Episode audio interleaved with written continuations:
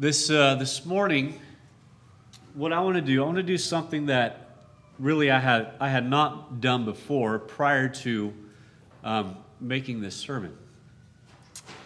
And that is back in, um, back in, I guess it was January, um, we had a theme month at Oakdale. And we have theme months every now and then at Oakdale, and this one was talking about the songs that we sing. Because after all, there are messages to the songs that we sing. After all, the words mean something. It's neat being up north where I am and being around Ivan Costa, and every once in a while hearing just the background of a song that he has written. And then after singing that song, after knowing the background of that, just that the song just means so much more. And when we went through this at, at Oakdale, it, it really has uh, really enhanced my portion when it comes to singing the songs that we have talked about and really just making a connection. And that's what I would like to do this morning as we talk about this particular song this morning, It Is Well With My Soul. Now, we know that singing has always been an important part of worship. In fact, we've sang all kinds of songs through the years and all different types of songs. We've sang songs about heaven. We've sang praises to God. We've sang songs about Jesus and his sacrifice. And we have sing, sang songs of, of thankfulness and songs about our salvation and, and songs that could encourage us when times are tough. And yet we sing songs in worship simply because God said, I want you to sing. In fact, if you look here in Ephesians chapter 9 and verse number 19, it says, Speaking to one another in songs and hymns and spiritual songs, singing and making melody in your heart to the Lord. He, he also, we are addressed this as Paul writes in Colossians 3, verse 16, which is on the back of the songbooks. He says, Let the word of Christ dwell in you richly in all wisdom, teaching and admonishing one another. How? In psalms and hymns and spiritual songs. How are we to do it? Singing with grace in your hearts to the Lord. And so we have this command by God sing. And I don't know about you, I love to sing for one thing. And I love the singing as- aspect of when the church assembles together, that we could sing together, we could participate together in that thing. And I believe that brings us together when God's people come together to sing together for one during our worship together. And so I want to go through this song this morning, and you'll bear, bear with me for just a few moments as I talk about the background of, and, of this song and how it all came about. And then we're going to get into scripture here in just a moment. And so we're introduced to a man. This is Horatio Spafford. He was the author of this particular song. Um, he was a hardworking, successful attorney. He lived in Chicago in the latter part of the 19th century. And he was also a religious man who was very involved in, in, uh, in his church, and he became close friends with the evangelist Dwight L. Moody. You might have heard that name before down through the years. And uh, what Mr. Spafford had done, he had supported Mr. Moody's efforts in evangelism. In fact, uh, historians say about Mr. Spafford is that he was a man of the scriptures and he was said to have known them very well. But in 1870, tragedy struck him. In fact, his four year old son was struck with scarlet fever, and he died just at the young age of four. And then one year later, in 1871, while he was still struggling with the grief of his uh, son, the Great Chicago Fire came. And uh, you can see how devastating this was. This was, these are blocks within Chicago. This is about a three mile radius of how widespread this fire was. It was a devastating fire. It killed up to 300 people. And nobody knows for sure how it started, but the most popular belief, as we might have been taught in school, is that Mrs. O'Leary's cow had tipped over the lantern in the barn and had set it ablaze, and it then spread throughout the city. But what makes this important is that Mr. Spafford had invested heavily in real estate. And so due to the fire, he and his family, they lost a fortune. But he responded to the fire by helping with the work of rebuilding the city and doing all that he could to help the uh, nearly about 100,000 people who had been left homeless because of this fire. And then there was two years later, it was November of 1873, where Mr. Spafford and his wife Anna, pictured here, they decided to take a family trip with their four daughters to Europe. And this, and this trip was for two specific reasons. Number one, it was for family vacation. But number two was to meet up, meet up with the evangelist Dwight Moody and help support eh, in his, in his efforts in what we call a gospel meeting over there uh, in, that, in Europe. And so they packed up and they headed from Chicago to New York, where they would uh, board this luxury liner here. I'm not going to begin to uh, tell you the name of this, it's a French word, but that's an artist's rendering of this particular French liner that they were going to board.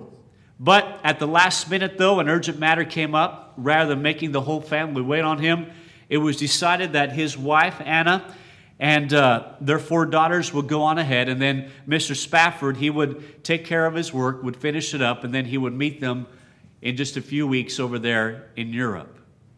And so off they went, none of them knowing that this would be the last time Mr. Mr. Spafford would see his daughters. Because on the way to Europe in the middle of the night, it was November 22nd, Passengers were sleeping in their beds as the ship glided through the waters. But they awoke with the jolt that the ship had collided with an iron sailing vessel, and as a result, their ship sank after just 22 minutes.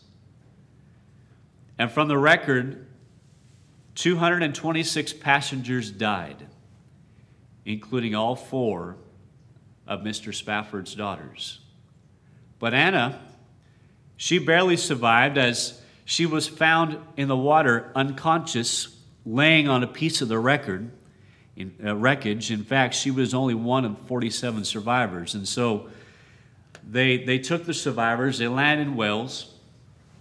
And when she was over there, she sent this telegraph. This is the actual telegraph that she sent back to Mr. Spafford. And uh, she said here, she said, saved alone what shall I do? So, Mr. Spafford, after he, after he had gotten this message from his wife and the tragic news, he, he booked his passage to join his wife. And, and as he was going over there, it was said it was a cold December night. The captain of his ship called him aside, and he said, I believe we're at the place where the ship went down. So Mr. Spafford was said to just have just stood silently there at the rails and he kind of looked out into the darkness. He went back to his cabin, but they say well, he found it hard to sleep, and so he said to himself, It is well. The will of the Lord be done. So from this moment, it inspired him to write these words. This is the actual piece of paper and his handwriting of this poem that he wrote. It is not clear that he wrote the words that night or, uh, or sometime during the journey to see his wife or maybe sometime later. But in 1876, just a few years later, Philip Bliss took the words and put music to Mr. Spafford's poem, and it has become a favorite hymn among many Christians since. And I believe it has become a favorite because at times we can relate to the message when we sing this song. We've had some type of heart, heartbreak or hardship that we've gone through. I mean, all of us have experienced the unfairness of life. In fact, to use Mr. Spafford's phrase, we have learned that there are times when sorrows seem to, to, to come as regular as the sea billows that roll ashore. And that's what makes this song a great hymn of our faith because Mr. Spafford points us to the powerful truth and comforting facts that help, uh, that help us when sorrows threaten to overwhelm us. His hymn tells of vital principles that tell us to be content no matter what happens. Be content. Or to even put it another way, how it can be well with our soul even when things aren't well in our life.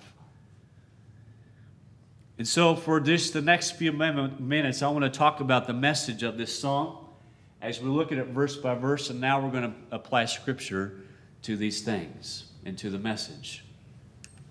The first verse, as we well know, says, When peace like a river attendeth my way, when sorrows like sea billows roll, whatever my lot, thou hast taught me to say, It is well, it is well with my soul.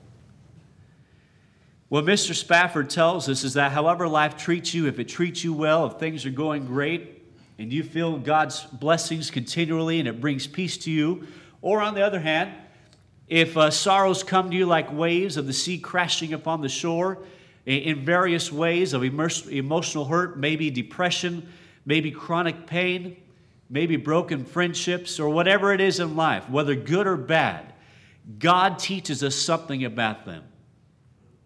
Now, we are not naturally born with the ability to just be happy and be at peace when we're going through, through hardships and, and grief. And yet again, God teaches us something about those times. In fact, um, Paul writes this in Philippians chapter 4. We're going to stay just for a moment here in the context of Philippians chapter 4. He says here in verse 11, Not that I speak in regard to need. He says, For I have learned in whatever state I am to be what? To be content. In whatever state. To be content. I know how to be abased. And I know how to abound. Everywhere and in all things I have learned both to be full and to be hungry, both to abound and to suffer need. Then he says, as we all know in verse number 13, I can do all things through Christ who strengthens me.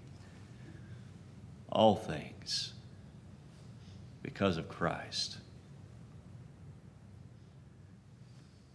And so Paul said he learned something from God Whatever he was going through, whether it be times of plenty, whether it be times of good, whether it be times of bad or, or famine, he learned to be content with whatever state he was in. He learned that it was still well with his soul no matter what.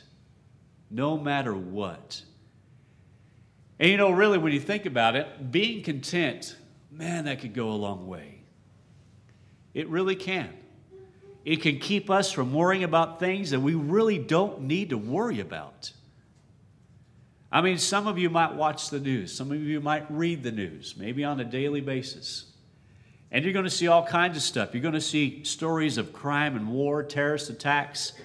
You're going to see society embracing immoral behavior. You're going to see what's going on in, in D.C. and, and other things. You're going to see how society is trying to adapt and create new rules that are contrary to the moral laws that we find in the scriptures. You're going to see all kinds of stuff. And sometimes when we expose ourselves to the news like that, maybe it might get us to worrying about what's going on here or there, and it causes us to not be content about where we are, about what is going on around us. But you know, in the previous verses here, in the context of chapter 4, Paul tells us something about that very thing. Look here at verse number 6. Be anxious for nothing. Quit worrying. But what, what should we do instead of being anxious for nothing? He said, instead, but in everything by prayer and supplication with thanksgiving, let your requests be made known to God. What's the result? The peace of God, which surpasses all understanding, will guard your hearts and minds through Christ Jesus. There's the formula.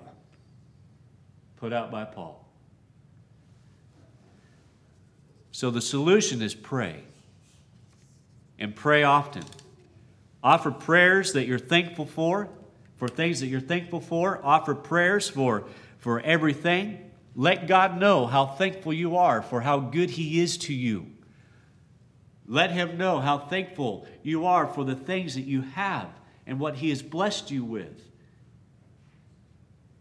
But also, offer requests to God. Pray for others. Pray for yourself in, in areas where you need strength and you need help. And the result, after we do these things, the peace of God will guard our hearts. That's the result when we put that into action. I'm reminded of another song that we have sang through the years. You all know this one. Sweet hour of prayer, sweet hour of prayer that calls me from a world of care.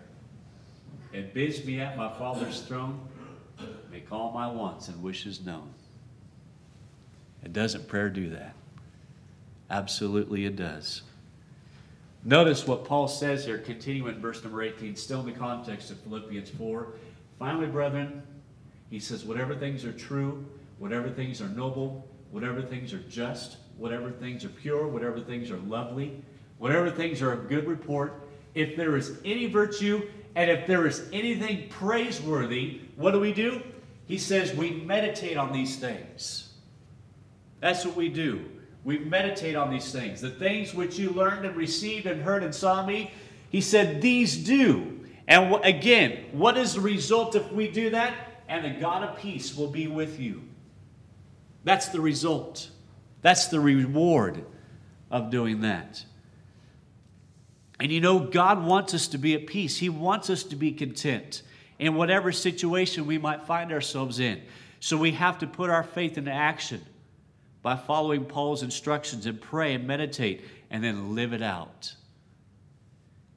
And when that happens, then it will be well with our soul in that moment of contentment.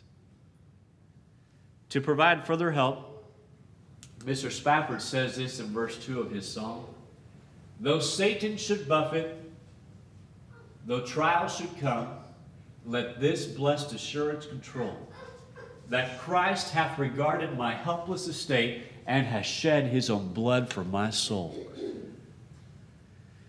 I believe that what Mr. Spafford was trying to say is that whatever Satan should throw at us or, or, or try to get us to fall, and whatever we might face, let this thought or realization come to your mind that we were so important to God that Jesus took our place on the cross and He died and He suffered for all of us, you and I. That's how important we are to God. And based upon that realization that Jesus has done this for you, and Jesus has done this for me, and that we're saved by Jesus Christ, that ought to bring peace and contentment to make our souls well from that very thought. He did that for us. And the writer of Hebrew, he talks about the suffering of Jesus on our behalf and, and why he had to suffer. Look here in Hebrews 2. The writer here of Hebrews 2, we're going to kind of do a lengthy reading here, but verse 9 begins here by saying, But we see Jesus, who is made a little lower than the angels. This is talking about him being upon the earth now. In this particular state, he was a little lower than the angels. For the suffering, uh, for the suffering of death crowned with glory and honor, that he, by the grace of God, might taste death for everyone. For it was fitting for him, for whom are all things, and by whom are all things, in bringing many sons to glory, to make the captain of their salvation perfect through how? Through sufferings, the sufferings that he endured. That's a key as we continue on. For both he who sanctifies and those who are being sanctified are all of one. For which reason he is not ashamed to call them brethren, saying, I will declare your name to my brethren. In the midst of the assembly, I will sing praise to you. And again, I will put my trust in him. And again, here am I. and the children whom God has given me. Inasmuch then as the children have partaken of flesh and blood, he himself, Jesus, likewise shared in the same. He shared in the same. That through death he might destroy him who had the power of death, that is, the devil. And release those who through fear of death were all their lifetime subject to bondage. For indeed, he does not give aid to angels, but he does give aid to the seed of Abraham. He's talking about us. He gives us aid. Then verse 17 and 18, therefore, in all things he made, he had to be made like his brethren, that he might be a merciful and faithful high priest in things pertaining to God, to make propitiation for the sins of the people. For in that he himself has suffered being tempted, he is able to aid those who are tempted. You know what that says? Jesus, one of the reasons why Jesus came and lived upon this earth was to endure things that we endure. And then when we go to God in prayer, He knows what we've gone through because He went through it too. Isn't that great? Because it provides us great assurance that when we suffer, He can relate. He was tempted just as we were tempted, and He is there to help us when we look to Him for strength. And yes, it is well with our soul, understanding that we can turn to Jesus at moments like this, and with this realization of what is written here in Hebrews chapter 2. But moving on, I love the next verse. It, in fact, is probably my, my favorite verse of all the songs that we sing. And I think one of the reasons why that is, is because uh, it's so personal. And we get a glimpse of the writer, of what's in his mind. Because it says, My sin, and there's almost this parentheses here Oh, the bliss of this glorious thought. My sin, he says, not in part, but the whole, is nailed to the cross, and I bear it no more. Praise the Lord. Praise the Lord, O my soul. And what a glorious thought, and how it makes our soul well to know that when Jesus died on the cross, I want you to understand something. When he died on the cross, it was ultimate. It was ultimate. It took care of everything. I mean, there is no sin too big, or there is no sin that is too far out of the Savior's reach that He did not blot out from our lives when we obeyed the gospel. And when someone obeys the gospel, uh, obeys the gospel, that sin is taken care of. And that's the wondrous thing about the blood of Jesus Christ and the sacrifice that He made for us, is that it covers everything. Our slate is completely wiped clean, no remnants of it trailing behind.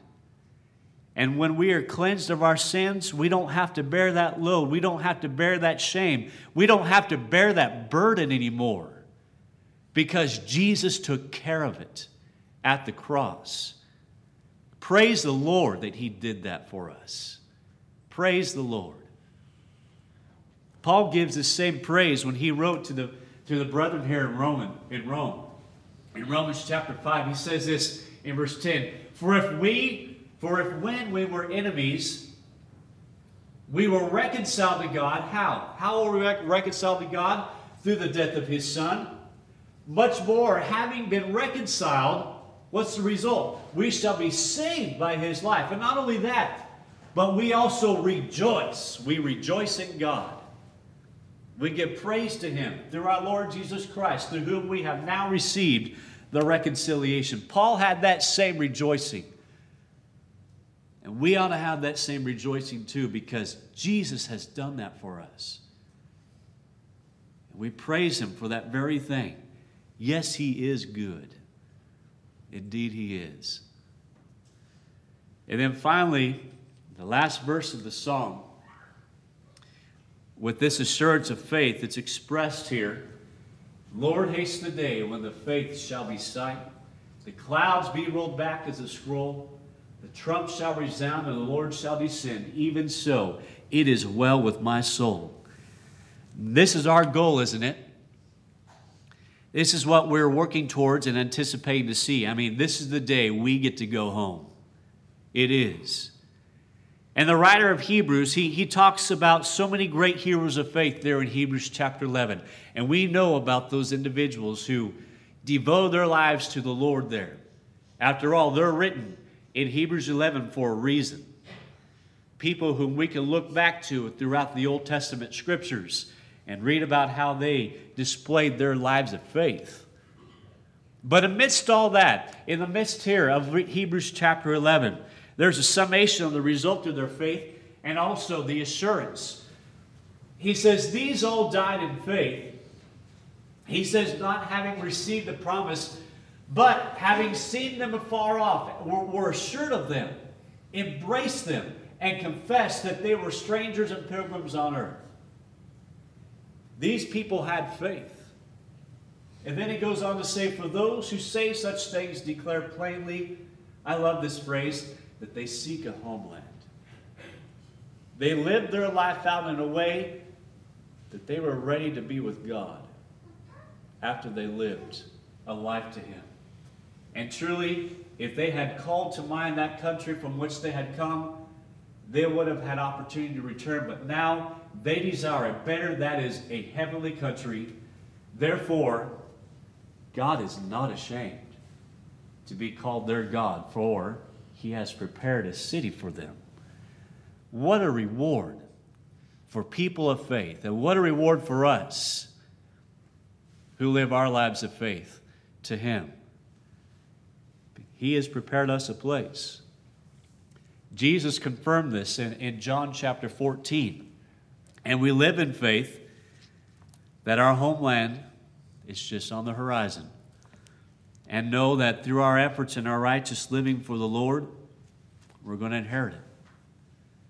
And doesn't that make your soul well? I love at the very end of the Bible where John, after he wrote all those things and saw all those things in, that, in, the, in the visions that he received, at the very end, in Revelations chapter 22 and verse 20, he says, He who testifies to these things says, Surely I am coming quickly. That's the Lord talking. And then John, I love what John says. He says, Even so, come, Lord Jesus. And such should be our statement too. Even so, come, Lord Jesus. Because we are looking forward to that, aren't we? Looking forward to that homeland. David wrote this psalm in, in summary of what we talked about already this morning in the 46th Psalm, verses 1 through 3. I love what David said as he said, God is our refuge and strength. He also said, a very present help in trouble. He's there in trouble. Therefore, we will not fear. Even though the earth be removed, and though the mountains be carried into the midst of the sea, though its waters roar be troubled, though the mountains shake with its swelling, Selah. And yes, God is there. He is our refuge and our strength through it all. And isn't that a great promise?